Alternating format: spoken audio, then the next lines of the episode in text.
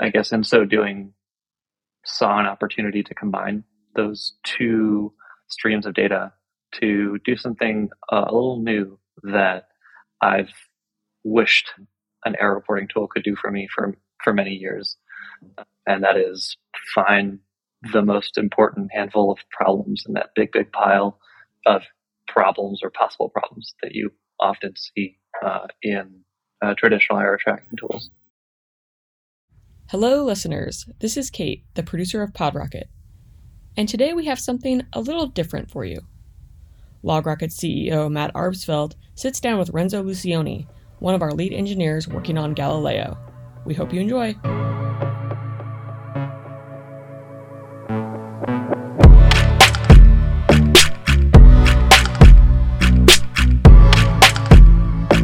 Hey everyone, welcome to PodRocket. My name is Matt Arbesfeld. I'm the CEO and co founder here at LogRocket, and I'm joined today by Renzo Lucioni. Uh, he has over 10 years professional experience working in the data analytics space, graduated from Harvard with a CS degree, and is the lead engineer working on Galileo, LogRocket's new machine learning feature set. Hey, Renzo, welcome to the podcast. Hey, Matt. Hey, guys. Excited to be here. Um, awesome. Maybe to start, you could share a bit of background and how you got into working on the Galileo project here.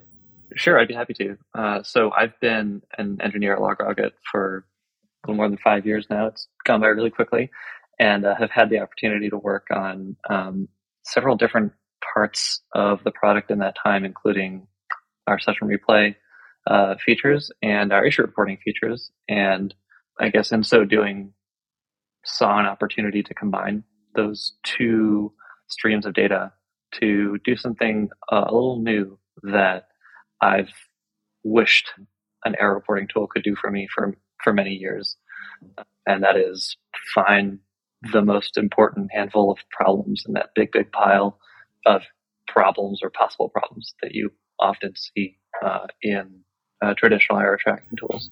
Can you talk more about that? Of um, sort of what, what problem did you face as an engineer using traditional error reporting tools in the past?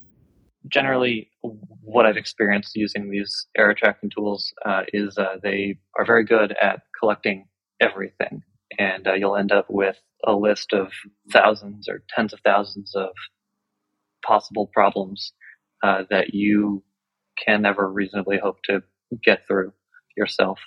And uh, if you could do that, there are some very compelling examples of your users suffering in your application buried in there, but you're going to have a hard time finding them. Um, and they might they may go unreported, or you may force your users to reach out to you repeatedly, and you know you may never end up finding out about it. And it would be nice if something somehow could uh, pull the that small handful of really meaningful, impactful problems out uh, from that big stack so that you can then use your time more effectively and go work on those and save time by not having to wade through everything and triage. Yeah, that makes sense. I, I remember setting up an error monitoring tool years ago and um, I set it up, we pushed production, and I, I went to sleep and I woke up in the morning and the Slack was filled with thousands and thousands of, of errors. And you're like, where do I start? With all of this. So that seems amazing. I guess um, maybe at a high level, how do you discern what's an important error versus which one is not? Like that seems like it would be a, challenging problem to figure out. It definitely is a challenging problem. That's something that we've been thinking a lot about over the course of the last year or so. Um, it turns out that uh, really helpful indicator in determining whether some problem is impacting the user or not is looking at how the user is reacting when that problem occurs.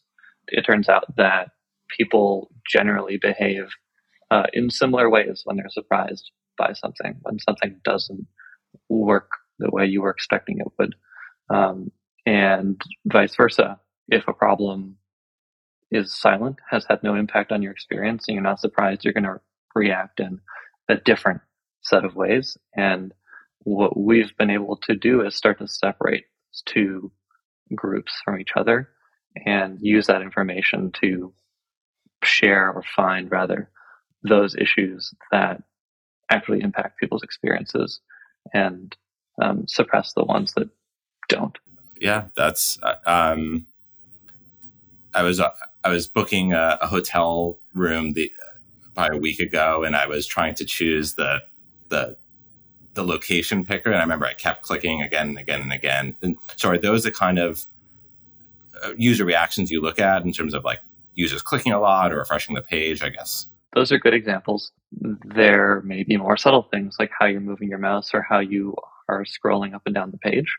And the strategy that we've taken is uh, using machine learning to instead of enumerate these possible patterns ourselves, present all this information to the machine learning algorithm and let it do the job of finding those patterns that are most effective at creating the separation that we're after. And I guess yeah, finally, what do you see as the the long term plan for these th- this machine learning features? Like, is there where does this go in two, five, ten years? Like, does AI just write all the code for me itself, or, or sort of yeah, where where can this get to? I don't know about uh, writing all code, fixing all the bugs for you. Um, at least not anytime soon.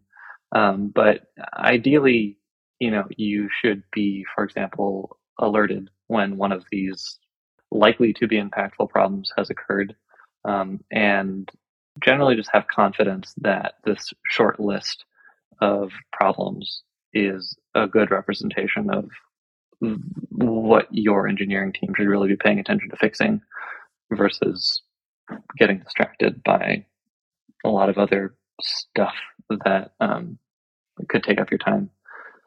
I think, generally speaking, that's where I see it going. Yeah. No, that that makes sense. Like a s- single important issue that is affecting customers for days could be very costly, and um, you may have to hire teams of people to like watch over all this data. So to be able to do that automatically is super powerful. Exactly. Well, no, thanks for sharing so much. And um, for anyone who's interested to learn more, you can uh, visit the link down in the description and, and sign up for the Galileo beta list. And we'll also be sharing more of the upcoming months as the beta rolls out to more and more customers. So thanks everyone for the time today and uh, hope to hear from you soon.